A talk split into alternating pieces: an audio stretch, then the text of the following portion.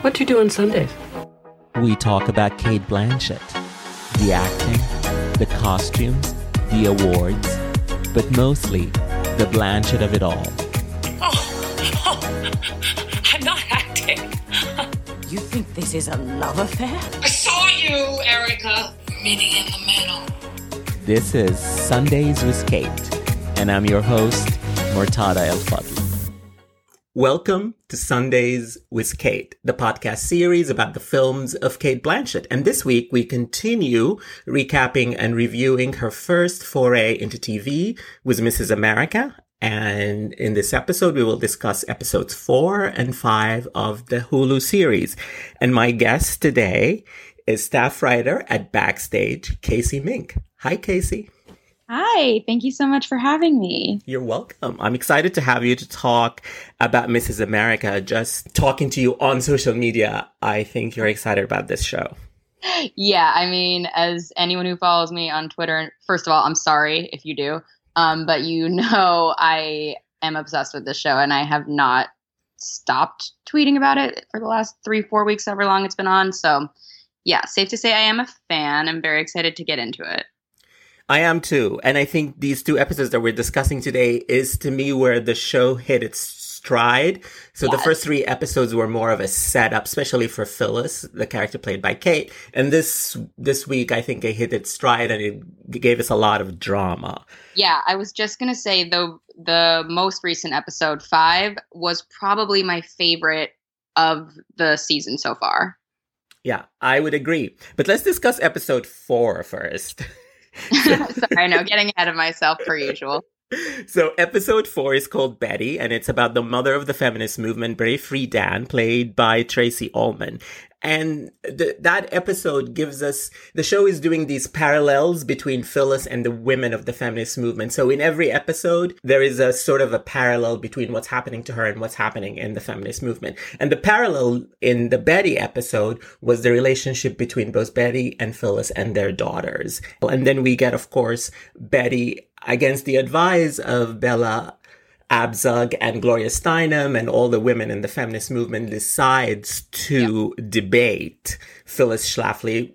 And then we see the debate, which is a great, I think it was a long scene. Maybe it was 10, 15 minutes, a great yeah. scene for mm-hmm. both um, actresses. So general impression, what were your thoughts about the Betty episode, Casey?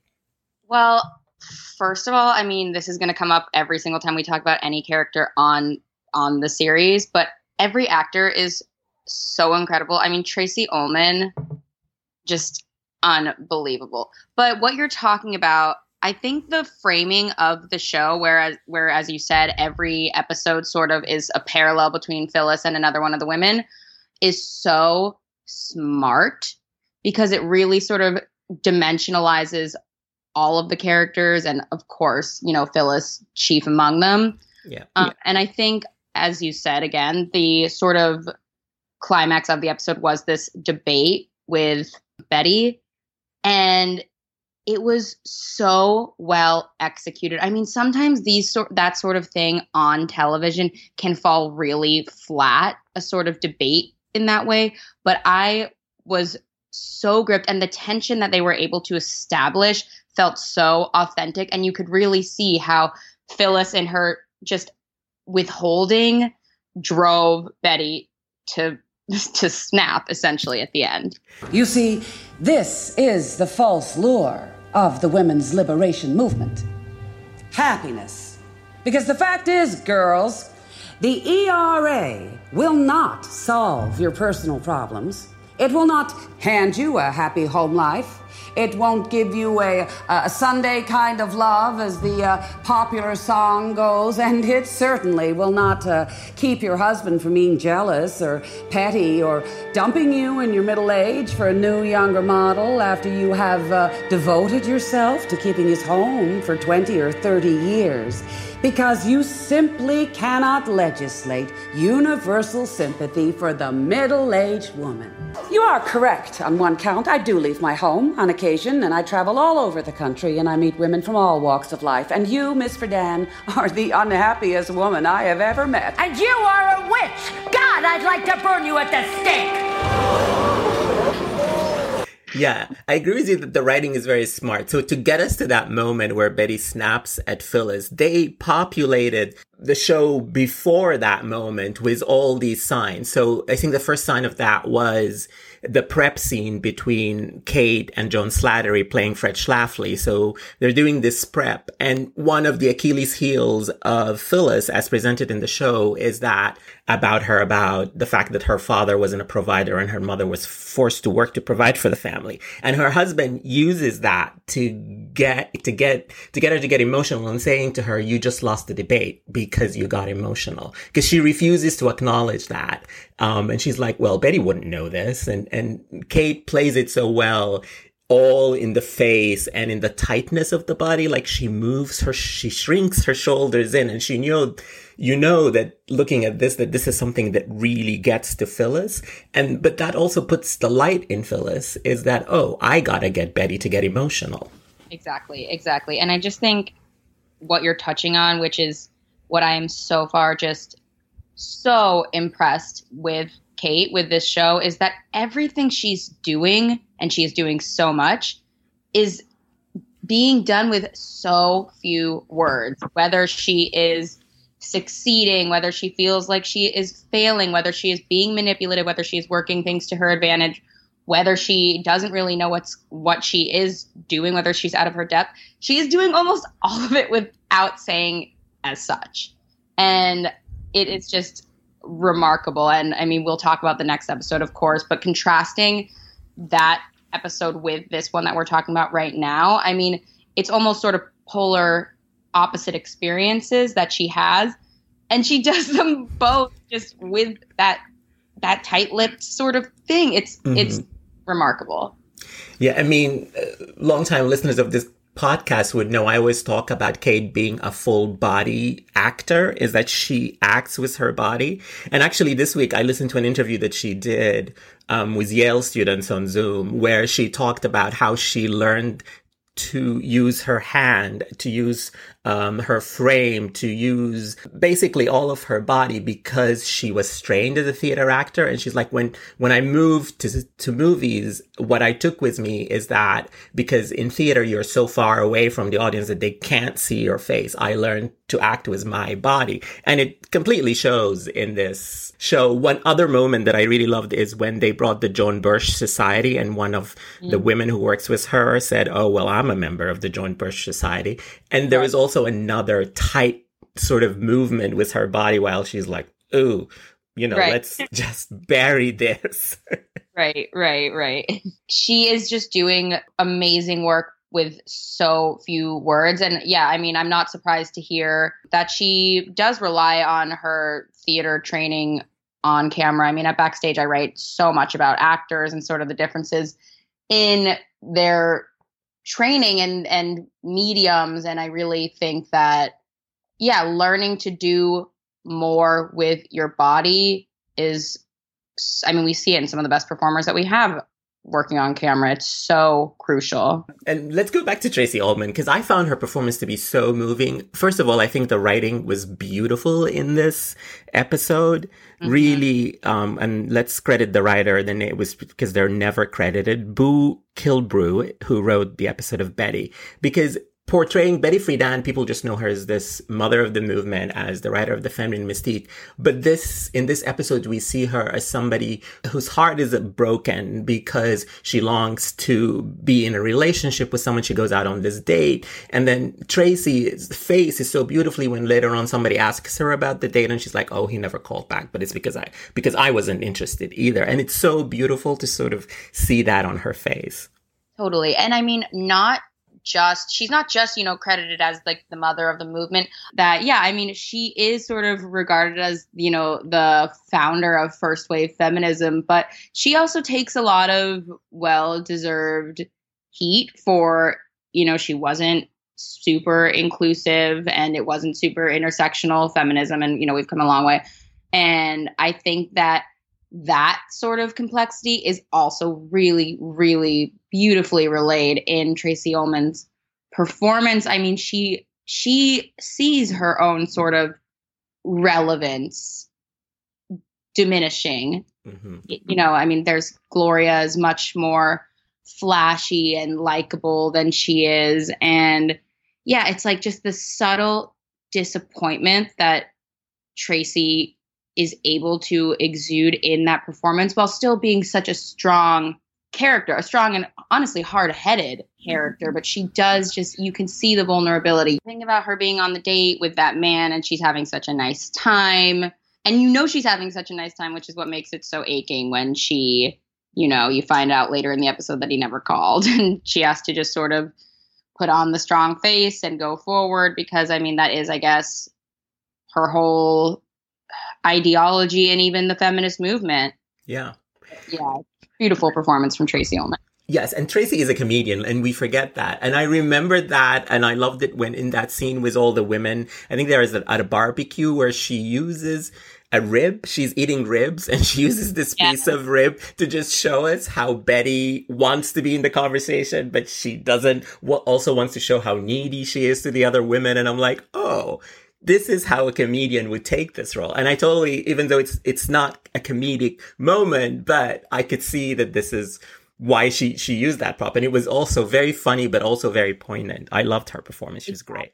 Exactly. I mean, the entire, all of the casting on this show, some of the actors are not necessarily the first person you would think to play that person, but it's so right. And it's so interesting like yeah i think that having someone with a, a background in comedy play this role was was a really innovative and exciting idea yes absolutely and you know Tracey Ullman doesn't really look like Betty Friedan, but you know, obviously they gave her the hair and everything. And Uzo Aduba also doesn't look so much like Shirley Chisholm, while, for instance, Rose Byrne looks a lot like Gloria Steinem. But I think all the actresses are so great because they brought the soul of these characters, even if sometimes they don't look like them. Exactly. Exactly. Yeah. But I mean, Rose Byrne looks so much like Gloria Steinem. It is very scary. Yeah. And one of the things that, you know, we saw Betty um, was uh, her husband's new wife and sort of the, the new wife tries to embrace her. And that is also another poignant moment for Tracey to play into like, you know, she was angry at that woman, but then the woman diffuses her and just the change on her face is, it was yeah. so beautiful to behold. I can't be mad. I yeah. can't hate woman because she's so lovely. Yeah. And then I was really moved. I think the show is really also very good at the endings of every episode. And this episode okay. ends, you know, Miriam Shor appears as a friend of Betty's and a neighbor. And she's the one who sort of tells Gloria, well, have you thanked Betty? Because she started this all. We get to do what we get to do because of the past that she forged. And so Gloria does take that advice and calls Betty at the end after basically Betty lost the debate because she got emotional and, and lost the debate to Phyllis. And she doesn't want to talk to anyone. And Gloria calls her and instead of talking to her about the debate, she just thanks her. And then, you know, the song starts and the song is what the world needs now. And I was like, you know, um, I had tears in my eyes because it was such a beautiful moment. I know. The funny thing is that day I had spent a lot of time revisiting the remember the, at the 2016 Democratic National Convention there was that big performance of all of the Broadway community like Idina Menzel and Audra McDonald and mm-hmm. they all went to the DNC and they sang what the world needs now is love and I spent all day just rewatching that crazy performance and then the episode ended with that song and I lost my mind obviously um, but yeah, I mean, I think that the it was really important for the episode to establish that Betty had I mean, for you know, lack of better term, she was past her prime and her a lot of her contributions were sort of I mean, they they were bygone. And mm-hmm. there was mm-hmm. Really another really poignant moment where she is looking for a dress to wear to the debate and she pulls one out of her closet and you have that flashback to when she when the feminine mystique had just come out and she was on a talk show and she was killing it on the talk show. And then that in contrast with as you said she lost the debate. It was just really really I mean, painful. yeah.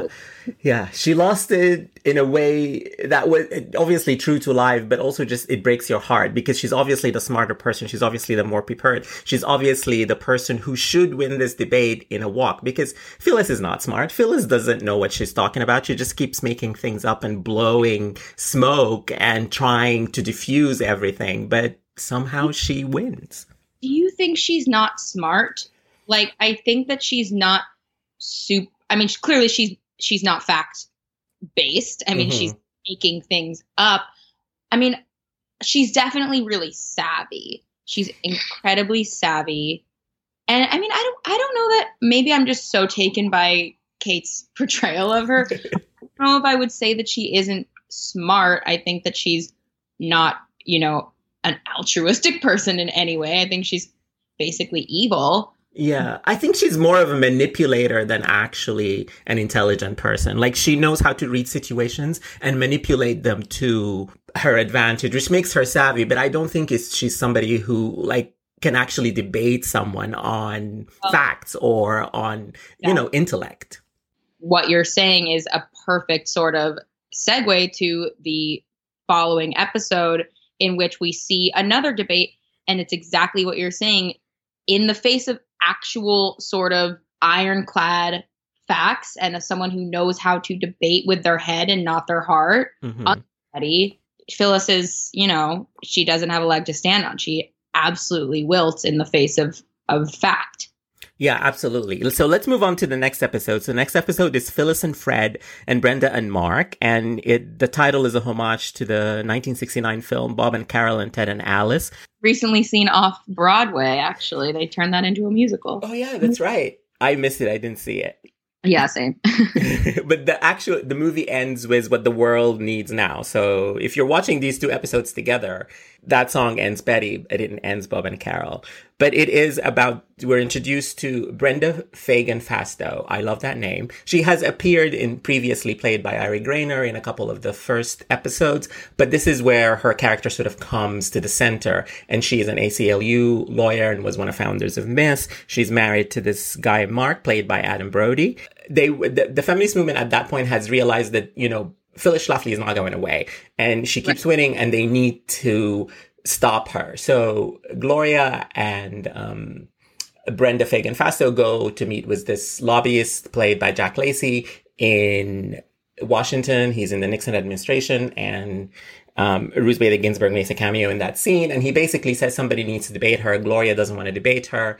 Betty has already failed, so Brenda volunteers to debate her, and then Phyllis's husband sort of guides Phyllis to to bring him along for the debate. So it becomes two married couples versus two married couples because Phyllis feels a little bit, a little intimidated by Brenda Fasteau's credentials. Well, and as it turns out, she had every uh, right idea to be intimidated by her. I mean, as we said at the top of the episode, I loved. I mean, this was my favorite episode of of the series to date. Mm-hmm. I mean, first of all, Ari Graynor, what a powerhouse. We've known, we've definitely known, but she was just, oh my God, I was so affected by her performance and just the layers and the depth and the nuance. But I mean, yeah, she she came in with just facts, an agenda, and when she called Phyllis on her bluff, Phyllis could not even come up with any sort of viable excuse and she was humiliated. And the scene when they finish the debate and the two couples are walking, and first you see, uh, you know, Phyllis just grimacing and she is in like agony because she's been so badly defeated. And then you see uh, Brenda just kind of give that little smirk. And it was such a perfect contrast to, you know, the episode that we just talked about where mm-hmm. she, where Phyllis had done so well in the debate and she was so satisfied. And then just on a dime, she was in the other person's shoes and on the other side of the table, having just been badly defeated. In the real world, in a court of law, you need to cite a case to support your argument, so cite the case. Well, I think it was Foley versus Langham or Lancaster, something like that. No, there is no such case.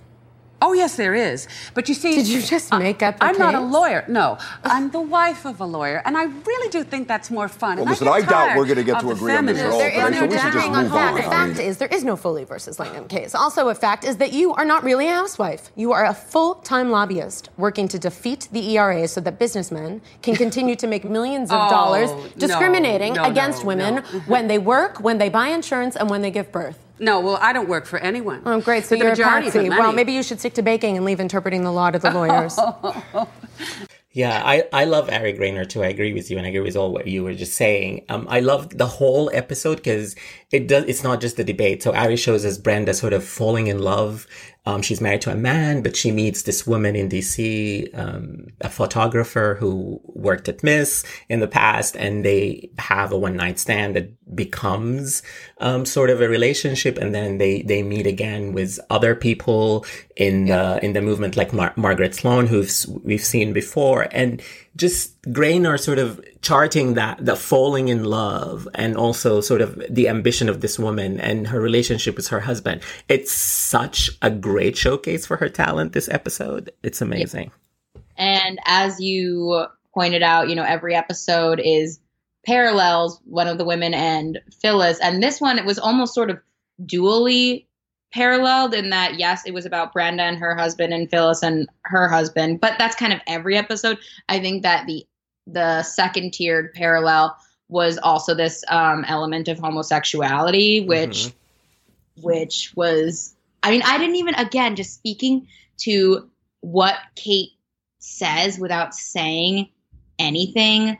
So basically, we find out that one of Phyllis's sons uh, is is gay, and at the end of the episode, you have this unbelievable scene with Cate talking to her son, not about explicitly about the fact that she knows he's gay, but about how she managed to quit smoking cigarettes the day that she married her husband and how it's, you know, all about restraint, which I mean, obviously.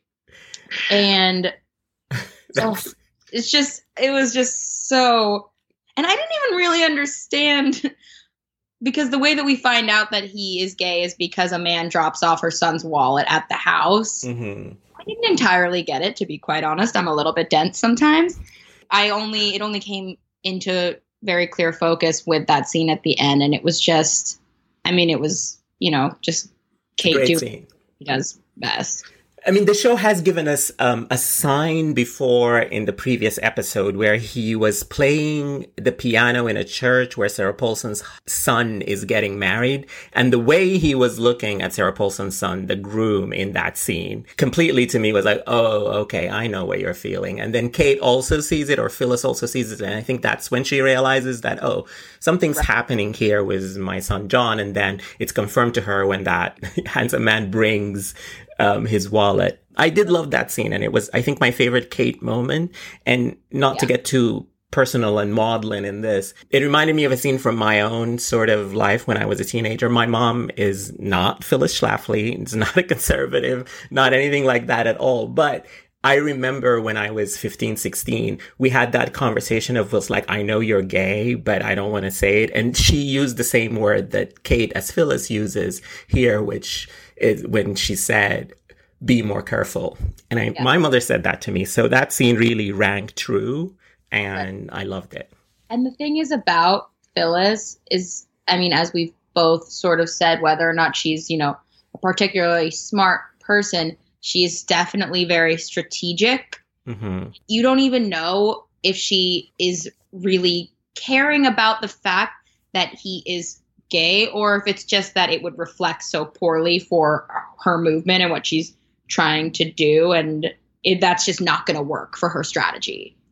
Yeah, I mean, she always have ulterior motives with whatever it is she's doing, right? Because she's such an opportunist. Like, she doesn't care about the ERA, whether it's ratified or not. She just wants the power. Exactly. Right. At the end of the day, she does know what this amendment does and does not do. And everything that she is spewing about it is false, as evidenced by the fact that she completely made up a Supreme Court case, hmm Yeah. you know, as evidence and was called, and then her bluff was called. I mean, it, the ERA would not do anything harmful for her and she knows that but it's as you said a power grab yeah the other thing is if we're staying on like you said this these two episodes have a lot of gay characters and gay subplots and to quote betty friedan they could have both been titled the lavender menace. So we had brenda we have john schlafly and also margaret sloan who is played by Bria Simone Henderson, and she is um, a black activist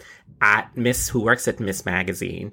And so in the previous episode, she had that wonderful scene about tokenism in the workplace. Just so good, so good. Keep going. yeah, it's a great scene. And that scene is, is where the show is trying to sort of tackle the race question. And it works really well in the, in the, in the episode, but I just hope that they follow through on that. So Margaret is also a lesbian. And in this episode, in the fifth episode, she's seen leaving um, New York to go to Oakland. She says because the schools are better there for her daughter. But you can see in the performance and in again in the subtle ways, like what I love about the writing of this show is that it doesn't tell you everything. You need to figure out things on your own. Like I just saw that in the performance. Like you know, she talks about tokenism and then the next episode she leaves. And you can tell, you know, this is somebody who's maybe being stifled at Miss Magazine because Gloria Steinem is not giving her the opportunities that she thinks she deserves. And she wants to go forge another, another world for her in, in Oakland. And it's so beautifully played by Henderson. Yeah. And I mean, it's exactly what you're, what you're saying. It's like you really have to be sort of paying attention to catch every contextual clue that the show is giving you. But yeah, it's like the episode where she, you know, said she wants to write about tokenism and she's sitting in a room full of white women and then, you know, one of them says to her, "You don't feel that way though, right?" and she has to be like, "No, of course, of course not." And then it's just like she's really just asking to for recognition and mm-hmm. receiving it. And I think that this I mean, I obviously have not seen every you know fictionalization of this of this time period but i feel like this is one of the first major uh, depictions to tackle the fact that this form of feminism was not super intersectional and inclusive and was really white feminism. Mm-hmm. I mean, Gloria Steinem, beautiful Gloria Steinem was the face of it. And yeah, to say that black women and women of color were left out of the conversation would be, you know, an understatement. And I'm really glad that the show is in some way, uh, you know, giving that some attention. And as you said, I hope that it that it stays with with it. I hope that it doesn't just drop it. I hope so too. I mean, we have gotten the titles of the episode and there is no Margaret Sloan episode. There's no Flo Kennedy episode. So I hope they, they remain within the context, even if they don't get their own sort of episode. Yeah. Cause it's really, it's really important. And then when she does ultimately quit Ms. in this episode and, you know, she walks out and then Gloria goes to meet her boyfriend who is black and she says, oh, she, Margaret just quit because she's moving to Oakland. There are better schools there. And he says, Is that what she told you? Is that what she said? Yeah. And he knows. exactly. Of course he knows. And Gloria knows too. And it's, you know, frustrating to see the person not recognize that because she's smart. But I also think that that's authentic to the period and the time. Like I don't think that's the mm-hmm. writers neglecting that. I think that that is is pretty sort of fact based, evidenced by you know history that yeah, black women were sort of tokenism of that time.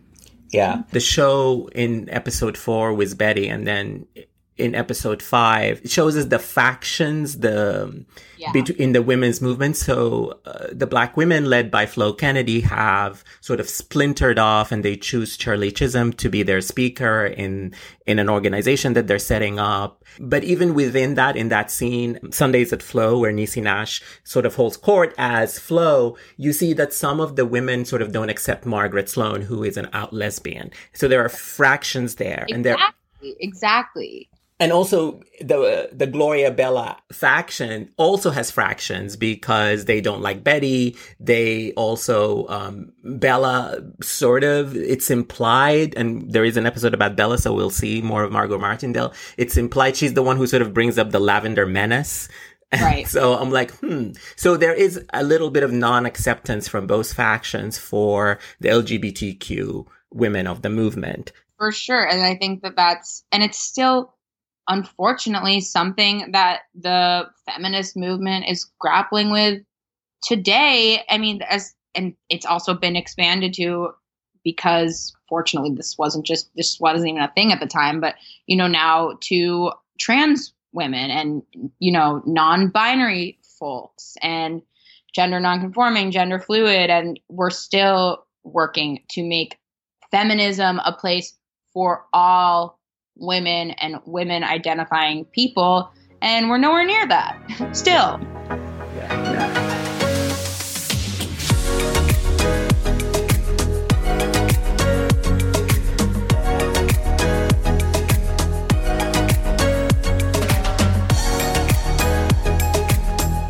Just love the scene. The Sundays at Flo, Niecy Nash taking center court. I love Niecy Nash. She's so funny. She's so warm as Flo Kennedy. And I was really hoping one of the episodes will be about Flo Kennedy. So, but I hope we see more of Niecy Nash in the future. I love, I love that Niecy Nash just works so much. Like you just see her pop up on, you know, four or five shows a year, and it's always such a pleasure to watch her on screen. Also, a pleasure to watch Uzo Aduba as Shirley Chisholm, who in episode four with Betty, it's sh- it's shown as that they're investigating her campaign after she lost her bid for president and the toll that that's taking on Shirley. And again, like we talked about, how is this show? It doesn't tell us everything, and this is all just the look on Uzo Aduba's face. She's tired, she's exhausted, and it tells you everything you need to know. And it, of course, made me go to Wikipedia to look what happened to Shirley post 1972.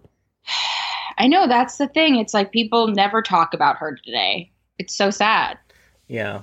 The other thing on the race front with these sh- with the show is that in this episode that we talked about the parallels, and there is a parallel between Phyllis and Fred and Mark and Brenda, but also the third marriage that comes into focus in this episode is the relationship between Gloria and her boyfriend Franklin, played by Jay Ellis. And so they are shown in several scenes hanging with Brenda and Mark. So they are definitely do that sort of like couples hanging together thing. So everybody knows that they are a couple.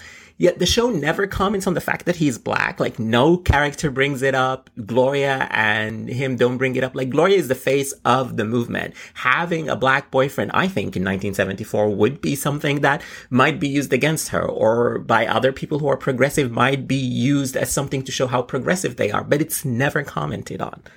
I know. And I really, because obviously that has struck me as well. And I really wonder if that is a decision made by the show to try and depict, stay with me here, to try and depict. Obviously, Gloria Steinem was and is a radical to an extent, but I really wonder if that is the show trying to depict Gloria's posturing as radical. Mm-hmm. Do you know what I mean? Yeah. To not up because, yeah, obviously, today interracial couples are still a thing, very much so. We have not moved that far.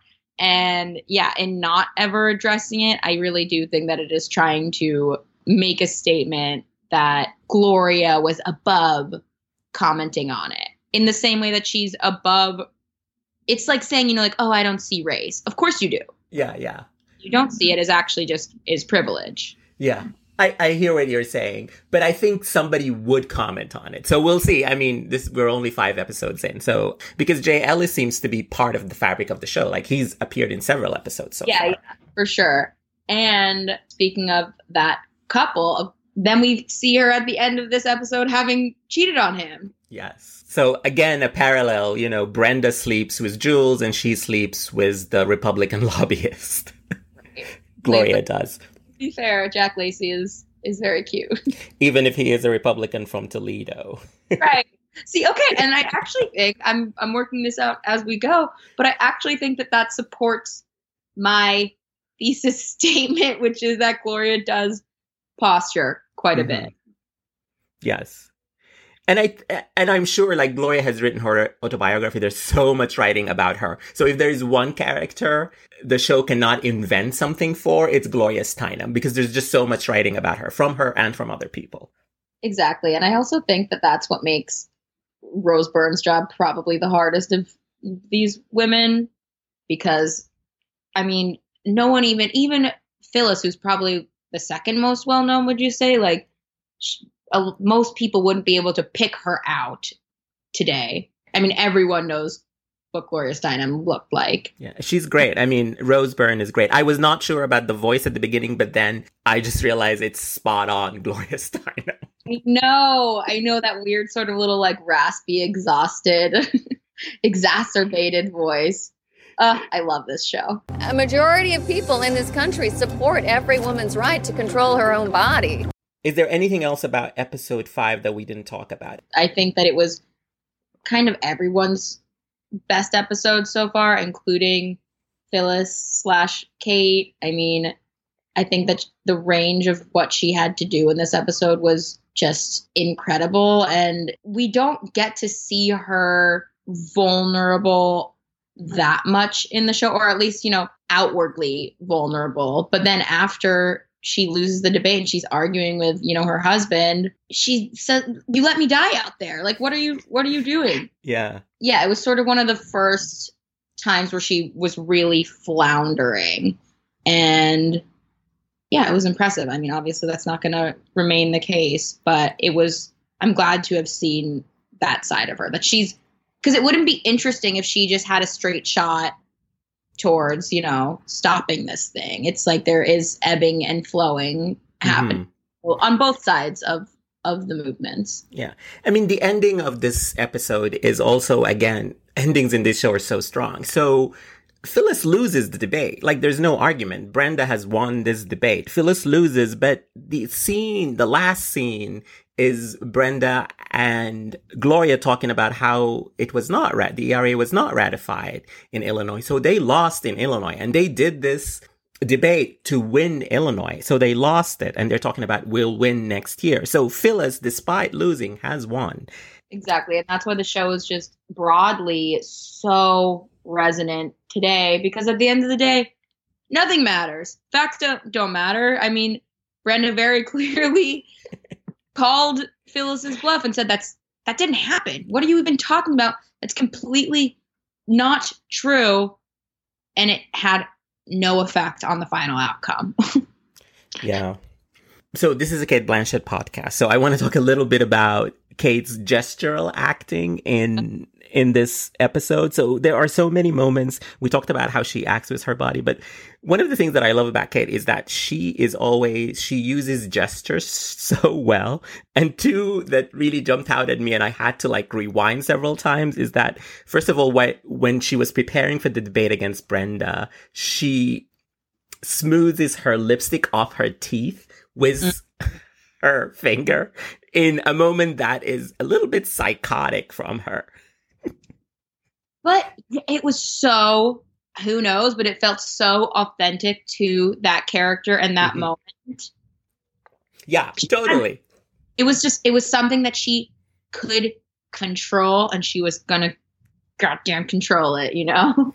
she did. And then later on, after she, um, she has an argument with her husband, who, like you said earlier, why did you leave me out to dry? She slaps herself. That was insane. That was insane. Okay, actually we need to talk about that. I kind of I kind of forgot about that. We need to talk about that. That was unbelievable. Do you think that she did that in the moment? Was she directed to do that? I need to know about that choice. I mean, I don't know, but as somebody who follows Cate, I think that's what's probably her choice. But the writing again in this show is so sharp and smart that maybe it was in the screenplay. Cate has the psychological profile of Phyllis, and it could have just probably something that I think happened in the moment. Just, you know, she probably spent months diving into this woman and she felt that that's probably what Phyllis would have done in that moment. What do you think?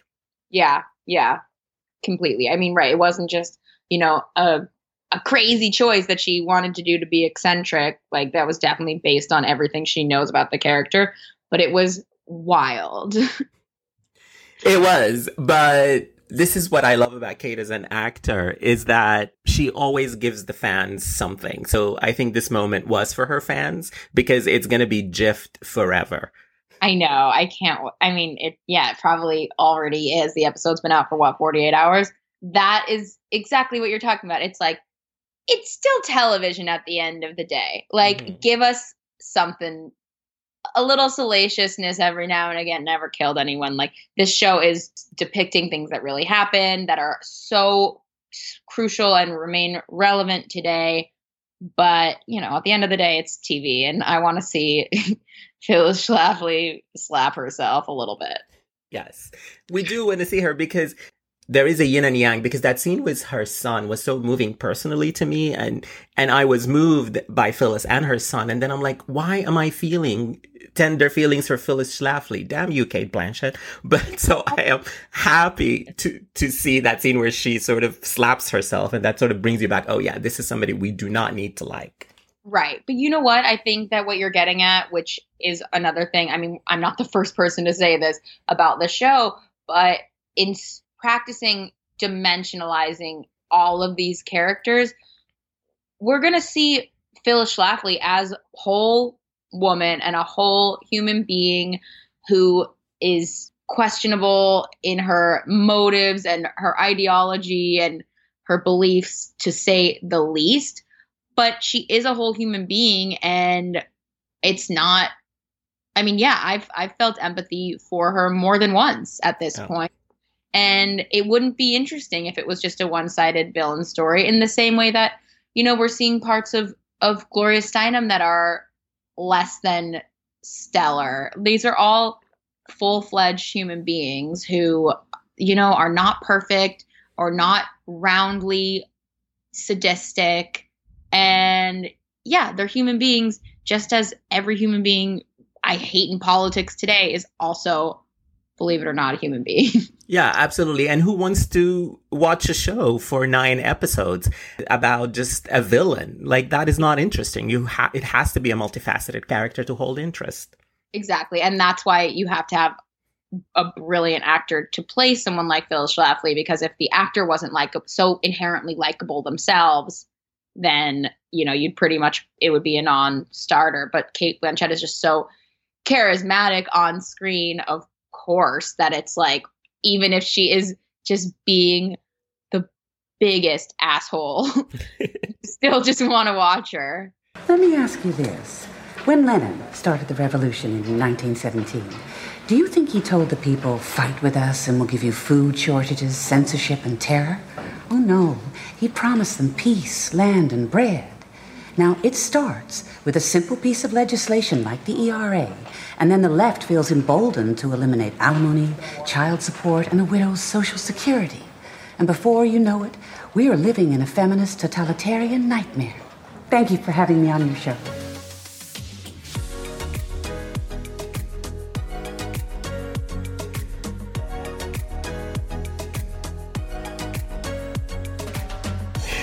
Yes, absolutely. And so I want to ask you some questions about Cate that I usually ask my mm-hmm. guests on the show, if you don't mind.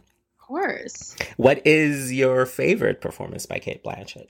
Blue Jasmine is definitely my favorite. It just I only have seen it twice because it's too it's too painful, honestly, mm-hmm. to watch. But I just think what she the you know gradual sort of descent that she is able to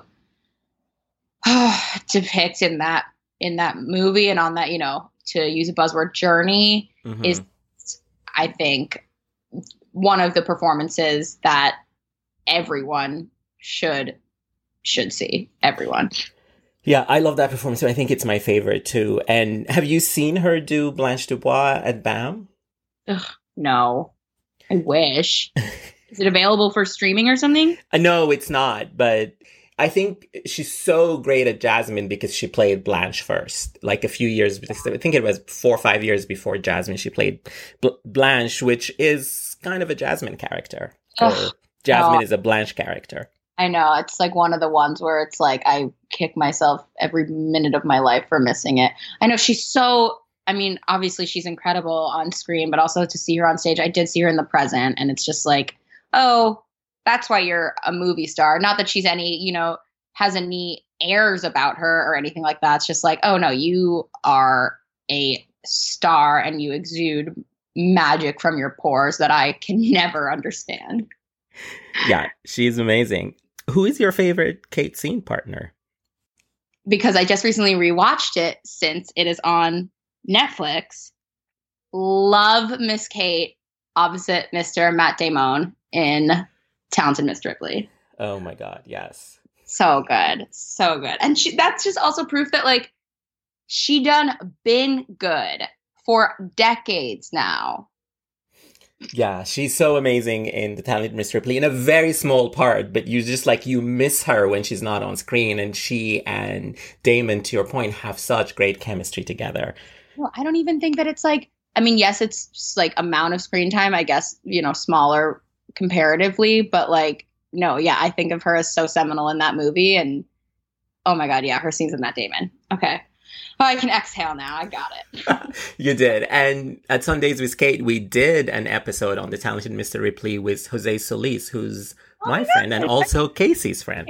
Ah, love Jose. We always, uh, well, back when we were allowed out of the house, we always used to talk about our, our manicures. We always used to get manicures. That's fun. Love him. I have to listen to that. Is there someone you would like to see her work with? Maybe on stage, since you see a oh, lot of um, theater. Yeah. Yes, yes, yes. Okay, who is my favorite female stage actress?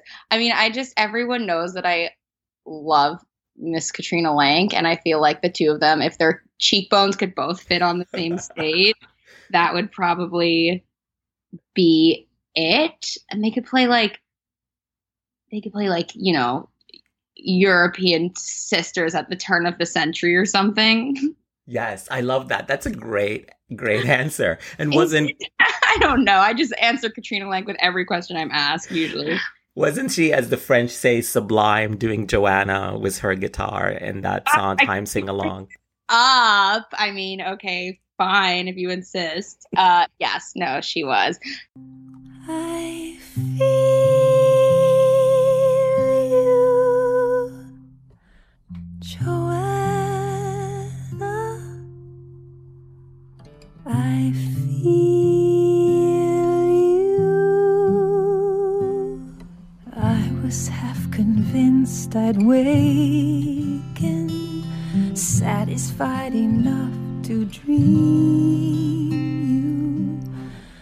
Happily, I was mistaken. Joanna. I steal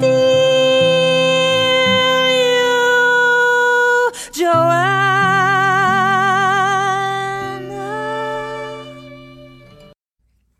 Oh, great show. Great show. Great actors. All. I'm so excited to to keep watching it. Me too. Thank you so much, Casey, for coming on Sundays with Cate. And before we. G- you for having me and for letting me somehow work Katrina Lenk into a podcast about Cate Blanchett. we love it. I love both Cate and Katrina, so that was well done. Uh, before we go, please tell our listeners where they can find you and your work. Yes, as I've mentioned a couple times now, I'm extremely, very, very much too active on Twitter. Um, you can find me at, at Casey underscore Mink. Um, and you can find all of my writing at uh, backstage.com. Thank you so much, Casey. And you can find me on Twitter at ME underscore says and follow the podcast on Twitter and Instagram at Sundays with Cate. And until next time, thank you for listening.